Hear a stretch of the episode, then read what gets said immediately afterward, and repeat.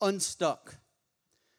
Two times this week, I was um, speaking with some people that I know, and they were they they literally used the word in their conversation with me about being stuck. Not thinking about this sermon series, they didn't know anything about it, but they were talking about living in this situation that they're trying to get through. Two different people. Um, talking about how they felt stuck, not being able to um, find their way spiritually, not being able to find their way uh, down this path of um, Christianity, living right. They were stuck. All of us have experienced being stuck in some ways. I thought of some practical ways about being stuck not spiritual ways at first. I thought about traffic jams. None of us like being stuck in a traffic jam. I can't recall ever calling home like, hey guys, I'm going to be running late. I'm just kicked back here relaxing on 75 in a traffic jam, just chilling. So I'll be a little while. You know, we don't like it. Makes us say stuff. Makes us do stuff.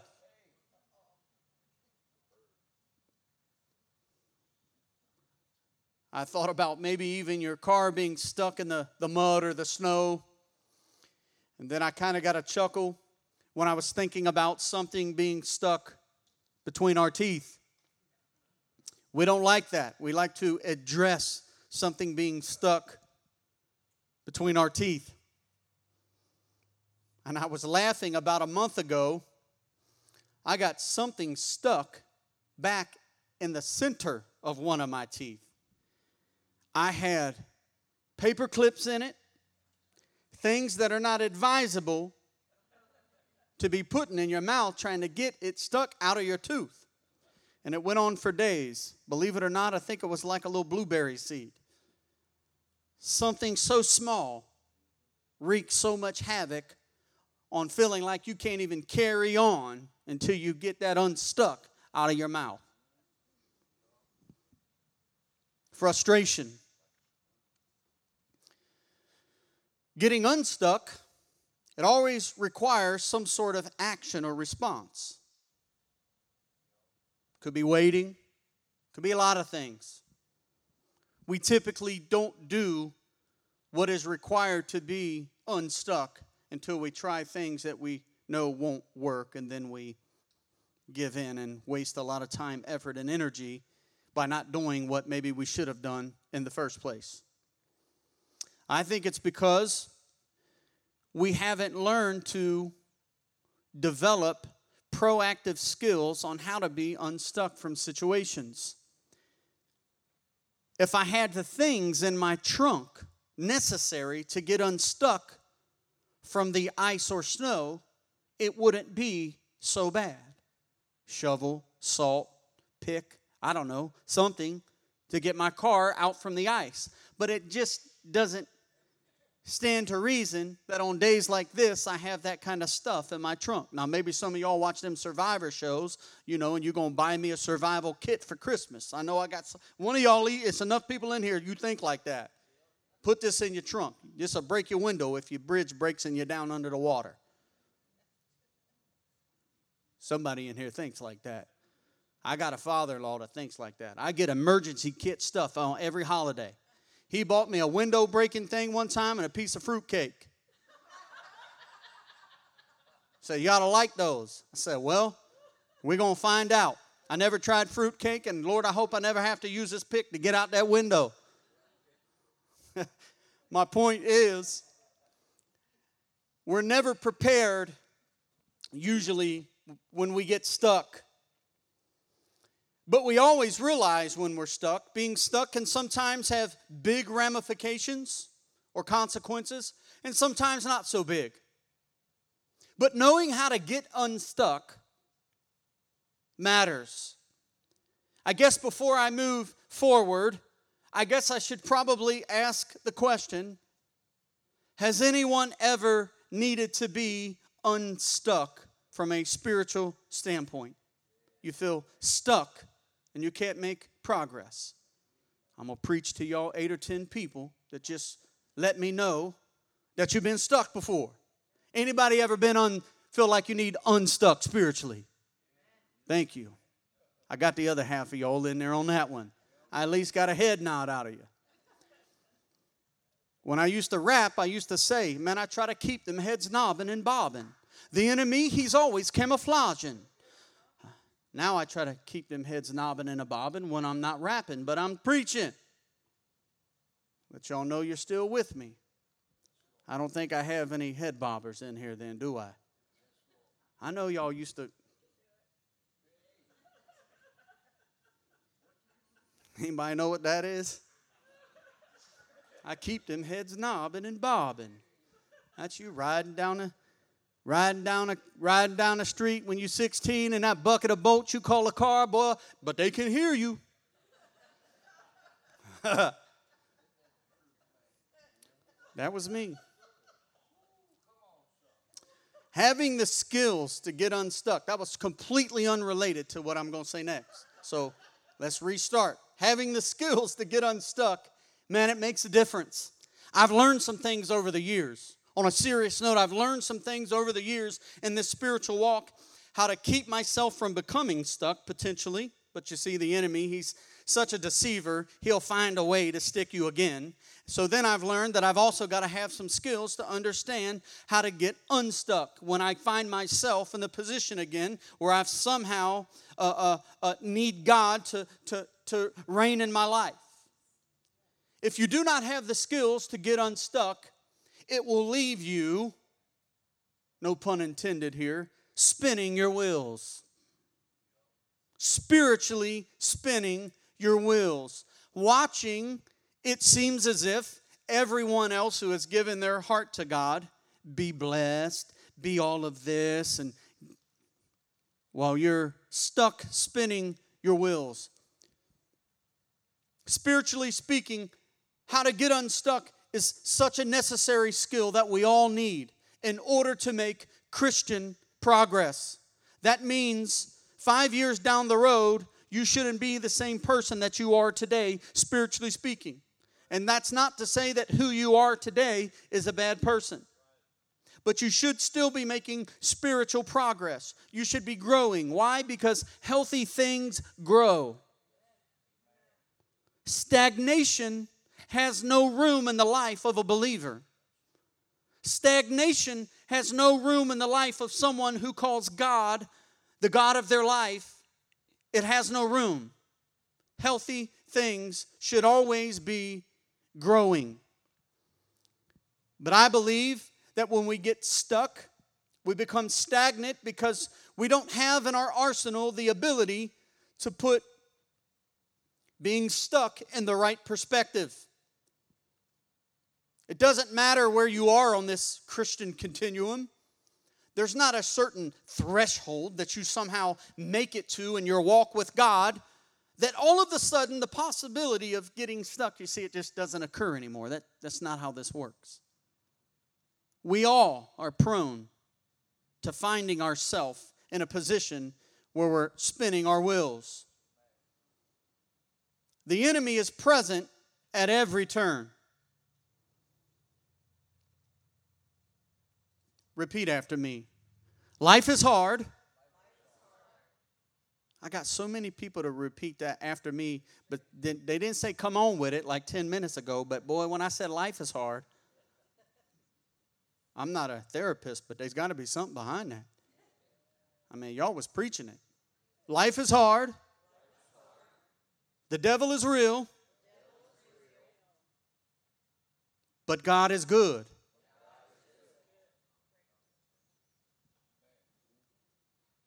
Life will always be hard. The devil is around us. The demonic spirit of evil exists in this world. It's real. There are demonic powers in this world. That's why the Bible says we must be covered by the blood of Jesus. That's why the Bible said that we must rebuke Satan in the name of Jesus It's the name of Jesus and the blood of Jesus that make all the difference in the world. It's no other name and no one else's blood that can cover us and protect us from the evil demonic spirit that exists in this place we call the earth. I want to be covered. We've got some baby birds growing back here in the back. They're chirping amen right now. Mark's throwing his arms up. We battle in birds every year. We live, you see, in a broken world.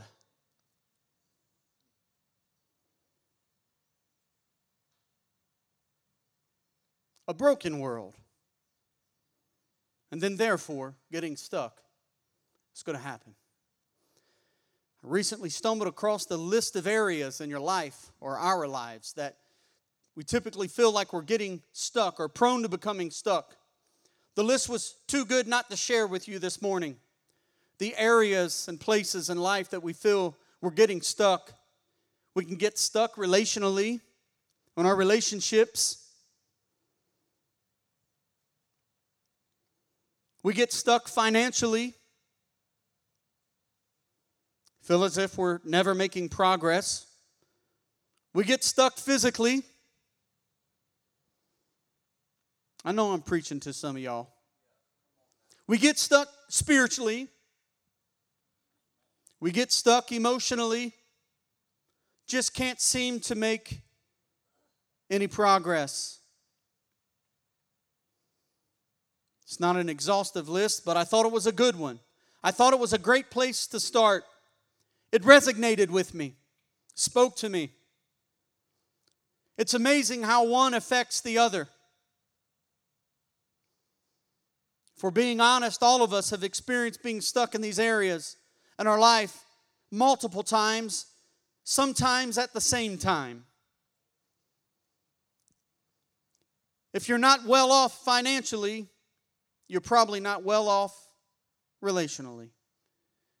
If you're not well off relationally and stuck, you're probably not well off emotionally. And so on and so on spiritually, and even physically. As the old saying goes, when it rains, it pours. And we experience all of these things at the same time. We hear things coming from the mouths of even believers. When all of this comes raining in on us, I don't know how much more I can take. Hmm. How you respond to these areas, some might say your response matters. Your response matters. How you respond to all of these things makes all the difference in the world. My response when being stuck matters. You can put your head down and you can keep shoveling all you want to when you're stuck to try to become unstuck. But sometimes it would just be like stepping on the gas harder when you're stuck in the snow. What generally happens when you do that? You get stuck even worse. We need to develop spiritual skills to help us get unstuck, which brings me to the first point that I want to talk about today your point of view. How you look at the situation makes a difference. If you're not responding from a spiritual point of view, you will more than likely have a very difficult time becoming unstuck. How you see the situation makes a very big difference. Why is this? It's because of our innate selfish desires. Our innate selfish desires and changing our point of view when we are stuck can be very difficult. Remember, I quoted a scripture, scripture here just a few minutes ago Romans 5 and 8. Yet while we were still sinners, God died for us. So I have to be born again and become a spirit being. And when I stray from the ability to walk in that spirit that saved me, there's only one other thing that can come to the surface it would be my flesh, my carnality, my desire to be the old man, the sinful one, the sinful nature. If you haven't been walking this walk for a very long time with Jesus as your Savior, let me give you a very helpful hint. Just because you are saved doesn't mean that your old desires will immediately go away. In fact, I will tell you that I've been saved with the Lord of my life for a very long time. And there are still multiple times a day that I battle the old man. That's why one day the Bible says we won't have to battle that anymore. We will be in a place called heaven and we will take on a glorified body with no more fleshly desires in a place called heaven where the day is never ending and the light of that place of heaven is Jesus. But until then, you're going to battle. This is how we become stuck, you see, in the first place. We want to use non spiritual responses of our flesh, and God doesn't operate that way. Many of the times, if not most of the time, we have to change how we see the situation. It's easy to say, Here we go again, with the poor old me response. But what if I put the enemy in check and say, Ah, boy, here we go again then. Here we go again. You want some of this? See the difference? Here we go again. I'm stuck again. Why, why, why, why, why? Or, oh, cool. You can coming at me like, here we go again then. It's like a double or nothing rematch for me. Let's get it on. Remember that guy? Ladies and gentlemen, you know, let's get ready to rumble. Some of y'all watched boxing back in the day. I miss it. All that cage fighting, man, it, it messing with me. I can't take all that. I just rather see them bobbing and weaving a little bit. Oh boy, here we go again. It's my point of view. Hmm, okay, okay, okay. You tried this before. You don't know that greater is in me than he that's in the world. If God did it before, He'll do it again for me. Here we go again. You sure you want to go down this road? I'm more than a conqueror through Jesus Christ who gives me strength. Any enemy that comes against me one way shall flee seven ways. Here we go again. I've already taken a look at the back of the book. The simple fact is that I win in the end. Here we go again. I can do all things through Christ who gives me strength. Here we go. You sure you want to do this? You can't lose with the stuff I choose. You sure you want to go down this route? Or, here we go again. I knew this was going to happen. That's not me. I'm going to change my point of view. I am on the winning side. The one that I serve is undefeated. He's never lost a battle. There's no one that compares to him. There's a lot like us, but there's only one like him. I'm on the winning side today, church. If you're watching today by way of the internet, you are on the winning side. The devil is a liar. He's the father of all lies, according to the book of John 10 10. He is a liar, but God is all truth, and in him is truth. Here we go again. Make me want to give him that spiritual laugh. yeah. Here we go again. I'm going to warn you though. I'm going to hurt you this time like I didn't hurt you before. I've never lost the battle with Jesus on my side. A little bit of adversity come my way, I want to get stuck. Oh boy, oh boy, here we go again. Responding spiritually to the situation. if you do not respond to these situations spiritually, you will become like a ship at sea, tossed around by the storms of life, subject to wherever the waves desire to push you around. You do not stand a chance without God on your side.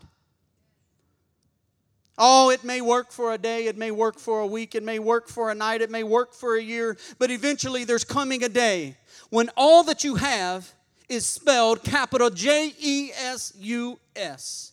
Your mama can't help you. Your daddy won't be able to help you. Auntie, uncles, grandmas, grandpas, the people down at the workplace, all these people you think can help you. There's coming a day when you'll be left standing alone with only one place to run Jesus. So why not start with Jesus in the first place? Here we go again. Come on. See, he goes behind me, he goes beside me, he goes before me. I'm surrounded by him.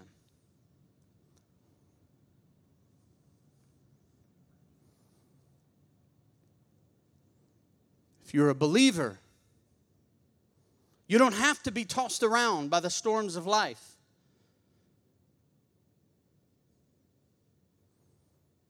You can stand your ground. You can change your point of view.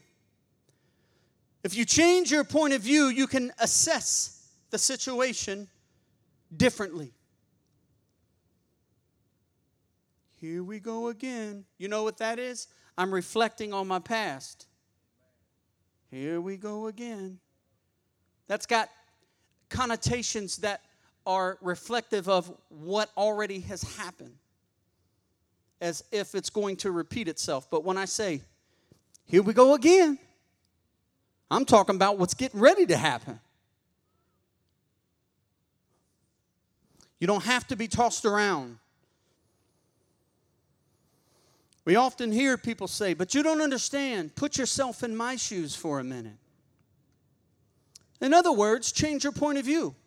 This statement usually comes from the person who's stuck. It's a pity statement. Here we go again. Put yourself in my shoes.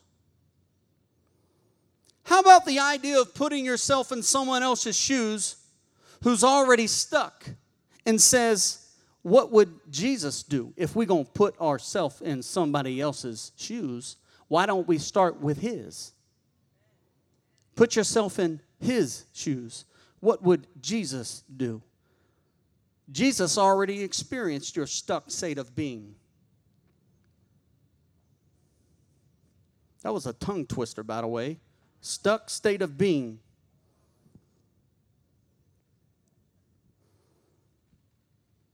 I know what Jesus would do when he wants to battle his flesh like he was battling in the Garden of Gethsemane and he wanted to give in and he wanted to throw the towel in. He was getting ready to be crucified because of who I am, not because of him, because of my shortcomings. He was going to have to suffer. He didn't want to have to go through it. He begged God to let the cup of bitterness to pass from his hand. And within that cup of bitterness that he had to drink from was the sin of all mankind, past, present, and future. He had to drink from the cup. He had to do what he didn't want to do. But he prayed, God, let your will be done. Put yourself in his shoes. Hmm. I'm preaching to somebody today. You could say, oh my, oh me, oh whatever. This word will do it to you. This word of God will cut like a knife, like a two edged sword. This word will cut. I didn't say, this came from the word of God. Not my will, but your will be done. I'm stuck here. I'm stuck here in the garden. I told my boys, go over about a stone's throw away while I go over here and pray. I got stuck so bad in the garden, Jesus did, that it said his sweat became as if they were drops of blood. He was stuck. He didn't want to go any further, he wanted to go back. So, what would Jesus do? He would say, Not my will, but your will be done. So, what will you do today sometimes when you're stuck? You have to pray that God's will be done in your life. That's a different point of view. God, this is hard. God, there's some suffering involved, there's some dedication involved. Some people have let me down. They haven't treated me the way that I believe I should be treated. But, but not my will, Father. I will take all of those things as long as I can see your will be done in my life. That requires sacrifice. Jesus set aside his differences. The woman at the well, in order to love, he was not supposed to be with the Samaritans. Forget the, forget the miracle at first and what took place, and, and he'll give you living water that you want. If you, he, he, told, he told the Samaritan woman, Give me some water. I'm to get into the story. Give me some water. Sir, that's a deep well. I, do you have anything to bring the water up with? And he made the savage moment type of statement that he always makes. I would have loved to have seen the, uh, the, the, the, the body language, the tone of voice when he told her, if you only even knew who you were talking to. Well, how did he say it? I know how I would say it. But I know he probably didn't talk like I talk. I don't know. I say, boy, you already know. If you only knew. but I, he probably didn't say it like that. And then he considered the fact that she got five husbands back at the crib doing what she's not supposed to do. Remember? Repeat after me. You can't do what you want to do. But you see, he didn't address that at first. He going to let love fix all that. He set aside the fact that she had sin in her life. He set aside the fact that he wasn't supposed to be associating with her. He set aside the fact that she didn't know like he knew what was happening so that he could show her love. Set aside our differences. I know y'all think, you know, everybody votes the way you do and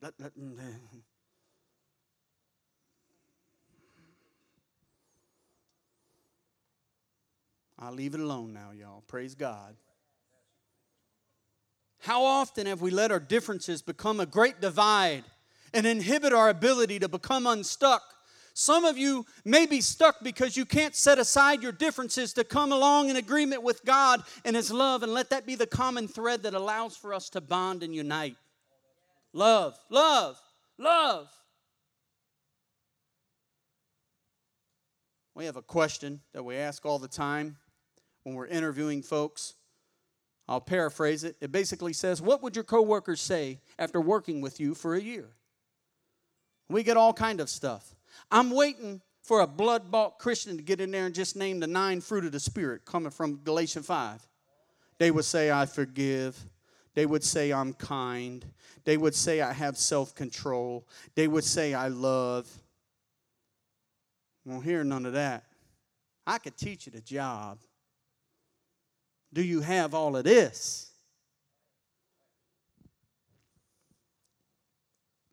Jesus, what would Jesus do? He, he even forgave while he was on the cross. Us on the cross, you see, we would have been saying, I can't believe this is going to happen. God, when are you going to rescue me? Christ even, even shouted to God, he, he, he screamed to God, Why have you forsaken me? Well, the, amples, the answer is simple. We had to feel forsaken because there are times in our life when we feel forsaken, you see, when we're left all alone, undone, and afraid. But even on the cross, as they spat upon his face, they mocked him, they cursed him. He took the point of view that maybe none of us would have been able to take. And he said, Father, forgive him. See, we talking about getting unstuck now. You didn't know we was.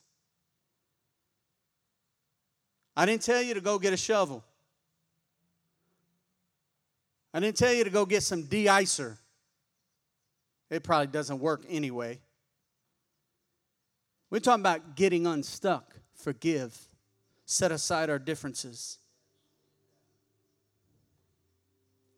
Not only should you change your point of view, But you should look at this stuck circumstance that you're in as an opportunity to grow. We must learn from every stuck experience that we have in life. Sometimes this requires us to be obedient to the voice of God. Sometimes we know this better for ourselves. Sometimes we want things so bad in life that we negate the power. Sometimes we want things so bad in life that we negate the word, the presence of God to work in the situation.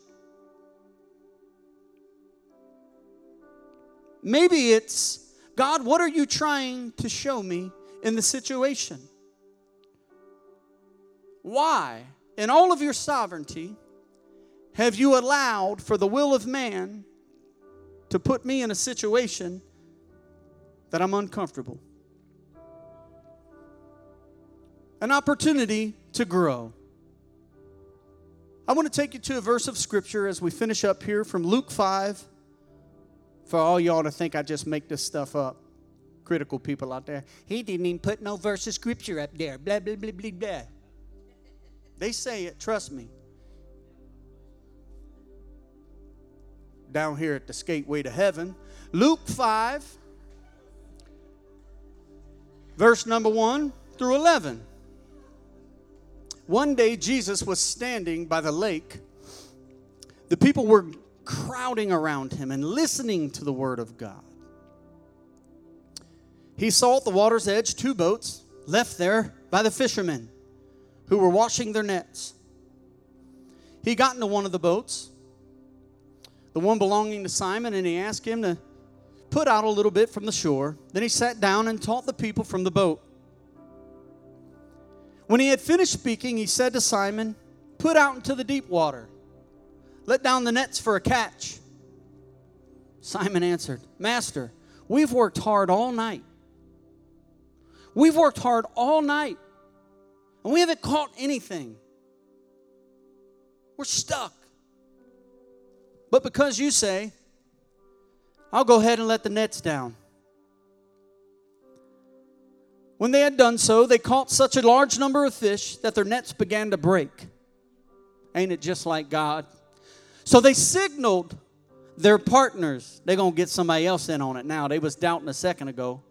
We, we had the nets in all night, all night long. Now, now they like, hey, hey, hey, hey, come. They uh, into the boat to come and help them. They they came and they filled both boats so full that not only did the nets begin to break, this more than enough God was about to make the was about to make the boats sink.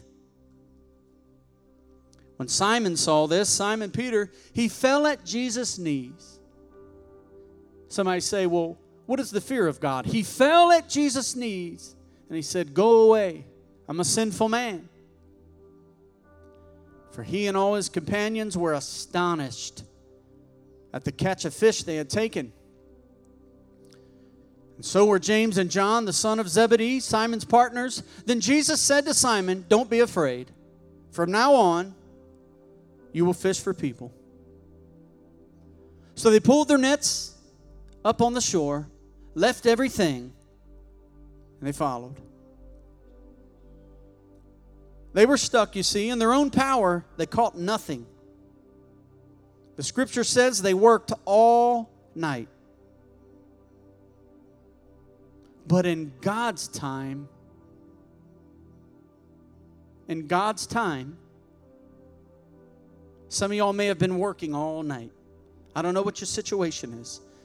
And nights can last from dusk till dawn, and nights can last for years. I don't know how long your night has been. On their own power, in your own power, you can work all night. But in God's timing, they caught more than they could handle with very little effort. Little is much.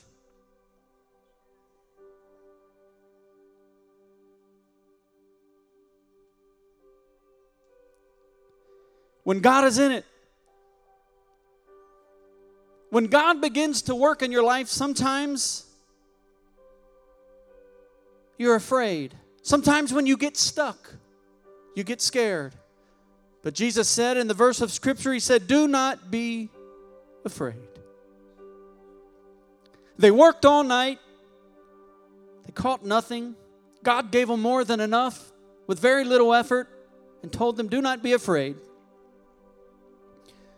Jesus also told them, Your past does not matter. He said, Go back one verse. Your past does not matter. I don't remember that, Pastor Scott. I, I don't. From now on, from this point forward, that means from right now on, I'm going to change the way you do life. You may not be a fisherman today. I don't know how long your night has been. I don't know how hard you've worked. I don't know how afraid you are. I don't know what you might be stuck in. But from now on, he told them, I will make you fish for people. I'm going to change the way you do life. In the very last verse of Scripture, go back to 11. Pulled their boats up on the shore, that's easy. They left everything. From now on, from this point forward, your life will change. You will fish for men. You will do life differently. I will bless you beyond measure. It will take a little bit of effort to do a lot of stuff in my name. I know you've been fishing all night. So pull your boat up to the shore and leave everything and follow me. From this point, but I want to I want to take this with me. I want to take this with me. I don't want to do away with this.